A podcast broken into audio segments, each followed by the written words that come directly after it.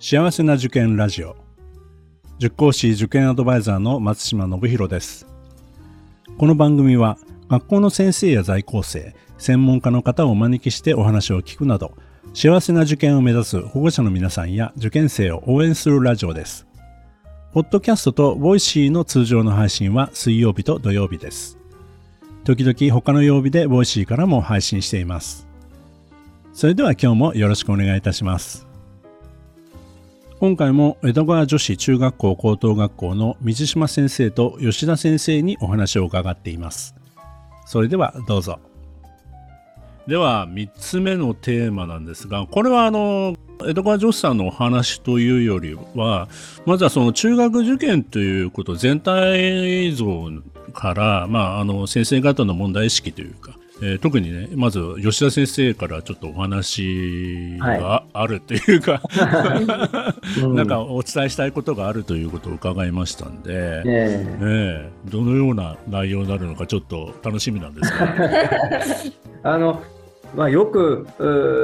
最近こう入試の対策委員長になったのでこう取材を受けるケースが結構増えてきたんですね。各あのあの雑誌会社さんの方からとかですね。うん、でその中で、この間ちょっとあのそういう話になったんですけど、あの要するに中学入試って、まあ、合格するか不合格するかっていうのが最終的には結果として、あのまあ、出るわけですけれども、まあ、そういう機会をですねあの、やっぱり自分を知る機会にしていってもらいたいなっていうふうにまあ、思っているんですね。つまり、えー、受かったからあのうまくいった、まあ、不合格だったからもうダメだで終わりにしないでほしいなっていうふうに思うんですね。うん、なので、まあ、一つはこう弱点をこう自分の弱点っていうんですか、弱みを知る機会にしてほしいなっていうふうに思っているんです。うん、で、まあ、それは何でかっていうと、まあ、あの結果的にはその自分の弱みを知るっていうことが、あのすごい強さにつながってくるんじゃないかなっていうふうに思うんですね。あの先ほどちょっと私陸上部の顧問というふうにあのお伝えしたんですけどあのやっぱり運動もスポーツも全く同じで、やっぱりこう成長したいとか、あとはあ陸上の場合は記録を出したいとか、えー、この大会で優勝したいとか、あそういうやっぱり目標っていうのはあるわけですよね。まあ、これ中学受験でいうと、じゃあ合格したいっていうことに置き換えたとするとですね、あのやっぱりスポーツの世界っていうのも全くそれ同じで、そこに向けてどうやってあの練習を組み立てていって、で、えー、自分の強さはどこなのか、自分の弱点はどこなのか、この両方をやっぱり把握しておかないと、やっぱり勝てないんですよね。うん。やっぱり受験も全く同じなんじゃないかなというふうに思うんです。どうしても、あのまあ、保護者の方も一緒に受験の場合は、進んでいきますし、まあ、陸上部でしたら、まあ、私が顧問で指導者としてこう一緒に行くわけだので、まあ、そのあたりも似てるんですよね。うん、で、どうしてもですね、まあ、私、指導者としてもそうですし、保護者の方もそうかもしれませんけども、まあ、自分の子供とか自分の教えてる生徒がこうこう弱点をこう目の前にしてこうつまずいちゃってる。うん、あの、と、どうしてもやっぱり助けたくなっちゃうわけですよね。うん。で、こうなの、ああなの、うん、じゃあ今こうなんじゃないのっていうことをちょっとこう言い過ぎてしまったりとか、あでもやっぱりお互い夢中になってますから、うん、あのー、なかなかこう盲目的になってしまう。場面があるかなと思うんですね。だからまあそれをなるべく防ぎながら行きたいなというふうに私なんかも指導者として思うんです。で、まあ、ちょっと例え話になるかわからないんですけど、こうあったらいいななんていうような、あの、ちょっと場面に出くわしたんですけど、陸上の指導をしててですね、陸上教室みたいの講師やったりしたこともあったんですけど、その時に、あの、ハードルの授業があったんですね。授業というか教室をしたんです。で、最初はこうハードルをですね、あの、5人1組ぐらいで練習させて、えー、5台飛んで50メートル先ゴールしようっていうふうにやってたんです。で、最後のじゃあ1回は1人ずつ飛んでみようということで、1人ずつ飛ばせて、じゃあゴールしたら、あのー、みんなで拍手しようっていうようなこの場の設定をしたんですね。そしたら3人目ぐらいまではうまくいったんですけど、4人目の子がですね、途中でハードルに足引っ掛けて、転んじゃったんですよ。うん。そしたら、周りで見てた友達たちが大丈夫？ってこう、やっぱり駆け寄ってった。で、保護者の方も見てて、まあ、陸上教室だったのでね、大丈夫？ってこう、周りにいた講師陣もみんな、大丈夫、大丈夫？ってやったんですね。そしたら、あのー、まあ、大きな怪我もしなかったんですけど、その後、誰も止まらなくなっちゃったんですね。5人目行こうって言ったら、あ怖いって思ってたその様子を見てて、あ、うん、で、多分怖いって、何が怖くてスタートできなくなったのかなって、私も見てて思ったんですけど、まあ子供ながらにですね、やっぱり失敗を見せたくないっていう方が勝っちゃったのかなって思ったんです。つまり、ハードルがもちろん怖いのもあるんですけど、失敗した時に、あ、あんな風にみんなにこう、なんていうのかな。まあ、フォローはされてるけれども、ちょっと、まあ、恥ずかしいとか、あそういう姿を見せたくないって思ったことが、こう、スタートができなくなっちゃったのかなっていうふうに思った時に、あ、ちょっと場の設定失敗しちゃったなって私は思ったんですね。うん。で、それを見たときに、じゃあどうしたらいいのかなと思ったときにですね、あの、一番良かったのは、ハードルを5コースぐらい作って、で、あの、じゃあゴールまで飛んでみようかって言うと、はい、じゃあ用意スタートで5人ずつスタートさせてたんですね。そしたら、あの、3コースの子がだけ転んじゃったんですけど、その子はパッと起き上がってすぐに走り出したんですよね。何事もなかったかのように。うん。だからやっぱり、一人で走って、一人で失敗しちゃった時にみんなからフォローされるって結構、まあ、その後のプレッシャーになっちゃうのかな。だったら、こう5人が並んでる中で、何事もなかったか、転んだけども何事もなかったかのようにさっとこう行って、まあ、大きな事故につながらなければですけれどもね。うん、だからこう、見て見ぬふり、それ私見てた時に、転んでも声かけなかったんです。勝手に起き上がっていったので。うん。その時に、あ、見て見ぬふりをしてあげるって結構大事なことなのかなって思ったんですね。で、じゃあ見て見ぬふりってずっと見て見ぬふりしちゃいけないと思うので、で、うまくいった時は子供言ってくるんですよね。先生、ここまでできるようになったとか、あとは見てて、あ、あの子こんなにうまくなったんだと思ったことそのまま私なんかポッと言うようにしたんです。よくできるようになった。そしたらやっぱり何もしなくても、その後自分から練習していくような、自分からこう、進んでいくような姿勢になっていったっていうのを見たときに、あ、これもやっぱり勉強も受験も同じなんじゃないかなっていうふうに思ったんですね。べったりくっついてたら、やっぱり子供って、まあ、精神的に幼いとね、感じるような小学生ですら、この失敗とか、自分の負けたこととかって、まあ、親とかね、指導者に見られたくないんだなっていうようなところに行き着いたんですよね。うん。でもやっぱりこう、見て見るふりをすれば、あ、ダメだったなって自分で思って、で、また自分で立ち上がって、で、うまくいった時に、あ、これでよかったんだって、うん、褒められたりしたら、もう勝手に自分でやっていけるんじゃないかなっていうようなことにちょっと気づいたので、まあ、そういうことをやっぱり学校の中でもあの担任をやっててもちょっとこう意識して、うん、あんまりこうどっぷりこう、なんていうのかな、もうあなたのこと見てるよっていうことが逆にプレッシャーになっちゃって、あ、失敗しちゃいけないんだとか、失敗できないんだっていう気持ちにつながっちゃうのは、まずいかなっていうふうには思ったので。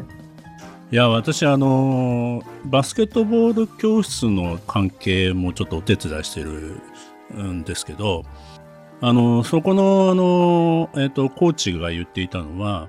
保護者の方があの、まあ、観戦に来ると、うんうんまあ、練習試合みたいなところに観戦に来て、まあ、周りが見てる時に、えーとまあ、シュートを打って外してしまった子がその保護者の方をいつもチラチラ見る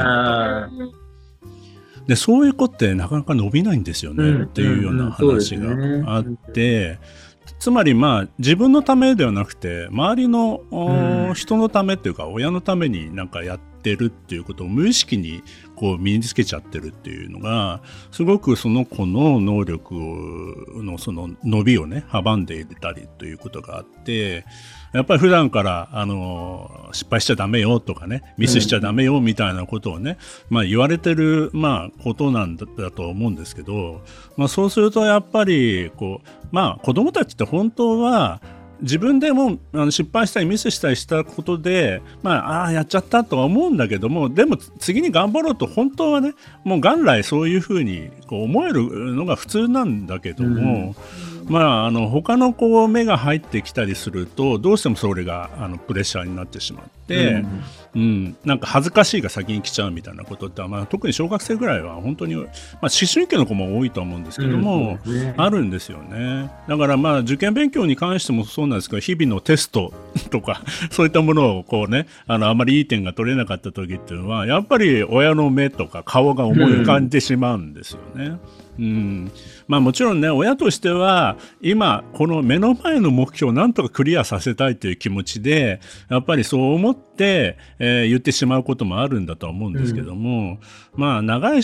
将来を考えた時にその子にとって、まあ、あの失敗を乗り越えていくことの経験の方がすごく大事になる。あの、この前、あの、えっ、ー、と、甲子園で、あの、仙台育英の聖監督が、あの、人生は敗者復活戦だと言ってたというのは、まさにその通りかなというふうにも思うんですよね。だから、まあ、中学受験は、もう確かにね、まあ、その後の人生に、えーまあ、影響を与える部分もあるかもしれないんだけどもでもその進んだ先の学校でまた改めてねスタートは切れるわけなので、そこでまたその6年間なり、えー、3年間なり6年間なりまた新しい生活の中でまた自分をね、あのー、取り戻していけるというか、まあ、成長できればそれでいいとは思うんですよね。うん、そうですね。本当だからこうこうままあ、負けというかうまくいかなかったこと時ってすごいやっぱりそういう意味でチャンスなんじゃないかなと思うんですよね。うん、勝ってる時とかうまくいってる時ってやっぱりもう分からないことが、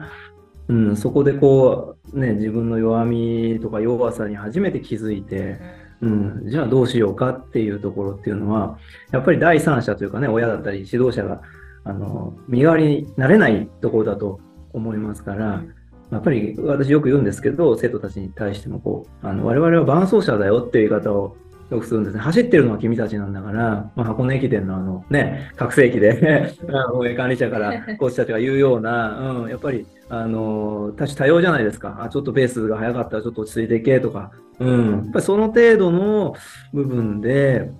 やっぱり走ってるのはあなただよっていう部分はすごい大事にしてあげた方がいいんじゃないかなっていうふうに、やっぱり思いましたんで、はい、子どもの修正能力とそれから大人が考えている以上に子どもって切り替えは早い方なので、まあ、それを親があまり引きずらさせないことがすごい大事なのかなというふうには思いますね。そうですね。まああの中学に行ってしまえばまた新しい友達もできるしまあ、あの新しい刺激の中で子供はどんどんどんどんねあの進んでいくんだけども、うん、親がいつまでもそれを引っ張ってしまうと、ね、なかなかね子供はあの学校生活楽しめないってこともあるんで私も日頃からあの保護者の方にお話ししてるんですけどもまあ小学校は小学校中学校は中学校、うん、そこで、えーまあ、背中を押せるというか、うん、どんどん応援してあげてほしいんですよ、うん、そのためにいいあの中学受験学校選びをしてくださいねっていうお話をしてます。はい。そうですね。はい。まあ、そういうことで、あの、江戸川女子さんに、ぜひね、あの、学校にまず来ていただいて、はい、ご覧いただいて、あの、まあ、今回ね、あの、音声でお話いただいてますけど、実際に、あの、水島先生や吉田先生に実物に会っていただいて、いろいろね、こういうお話もね、あの、してくれる先生方なので、はい、気さくに声をかけていただければというふうにも思いますね。はい。ぜひ。ぜひ。ぜひ。はい、あの吉田先生がお話しされてましたけど水島先生何か一言私もこれを言いたいというのがあれば どうですかね？なんかまあで吉田先生陸上のそういう話もあって私はねバトンずっと見てて、うん、やっぱりなんか失敗した時とかうまくいかない時になんか子供たちがやっぱ自分なんでって思ってほしいんですよね、うんうん、なんか自分がやってきたことの過程の中でなんか次何を自分で頑張ったら、うん、なんかこういうふうにうまくいくのかなとか、なんか何を得られるのかなっていうのを、なんか自分でこう体感してほしいというか、うん、うん、なんかそれをこう親とか、なんか周りにいる教員とかがこうじゃなきゃダメでしょっていうふうなのって、なんかやっぱちょっと子供たちが考える力が、なんかね、なくなっちゃうんじゃないかなって思うし、なんか気持ちの上で、うん、やっぱり自分の成長のために自分で何とかするっていう力も身につけてほしいし、うん、うん、やっぱそこはね、大人たちが気になるけどぐっと我慢しなくちゃいけないところなのかなっていうふうには思ってるから、なんかすごくあの、共感できますよね。なので、今の中2の子たちも、折り返し地点なんですよね、うん、中学生。中学校生活ちょうど半分。半分ですね、うん。だから、なんか高校生になる準備っていうのをする上で、ちょっとやっぱりワンステップ上がってほしいっていうね、うん、気持ちの面でもそうだし、そうですね。うん、なんか勉強だけじゃなくて、なんかそういうところがやっぱり土台としてしっかりしてない、いくら勉強ができたからって、なんかね、勝負しに行けない時だってきっとあるだろうから、そうなんです、ね、なんかそういう成長をしてほしいなって思ってますね。うん、ありがとうございます。はい。では、あの、それぞれの先生方にも保護者の方へのメッセージをいただいたようなものなので、はい、あのいつもはこの番組ではですね最後にあの保護者の方、あのリスナーの方へのメッセージをいただけますかっていう話をしてるんですけれども、もう十分なんかお話いただいたんじゃないかなと思うので、はい、何か、ね、あの、はい、言い残したことがあれば最後に 一言だけいただければと思います。はい、あのもうぜひねあの本当にあの松島さんおっしゃった通りで一度学校に来ていただいて、うん、やっぱり、あのー、実際を見ると気持ちってやっぱり変わったりとかすると思いますし、うん、あのー、本当によく最近あるのは女子校全然考えてなかったんですけど、実際来てみたら、うん、あのー、うちの子気に入っちゃってとかっていうようなお声もありますから、あのぜひ一度来ていただいてですね、あのまた何かこう、こちらからもお話できたらいいなというふうに思っておりますので、ぜひよろしくお願いいたします。はい。はい私からは、まあ、保護者の皆さん、あの本当に中学受験大変ですよねって思います。あの一生懸命伴走するの本当に大変だと思うんですけど、あの親御さんのためにもやっぱり学校って見た方がいいと思っていて、実際子供を入れて娘をこう入れた時にあのうちの学校だったらあのなんかこういう風なイメージになるなとかっていう風にイメージを膨らませるだけでもやっぱり子供に寄り添える部分ってきっと多くなると思うし、いろんななんかこう学校の先生たちの話を聞いて客観的にというか、はい、あの受け止められることもあると思うし、なので、ぜひ学校に来ていただいて、あの水島吉田を見つけていただいて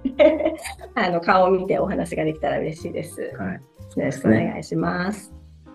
はい、ありがとうございます。えー、番組の概要欄に、えー、学校のホームページのリンクなどを貼らさせていただきますんで、そちらをまず確認していただきまして、えー、学校訪問、え説明会等へのご参加よろしくお願いいたします。今回は江戸川女子中学校高等学校の水島先生と吉田先生にお越しいただきました。先生方ありがとうございました。ありがとうございました。ありがとうございました。この番組では保護者の方、受験生の皆さんからの質問や相談をお待ちしています。今日の話を聞いてよかったという方は、ぜひ登録、フォロー、いいねなどをしていただくと大変励みになります。それでは次回も幸せな受験ラジオでお会いしましょう。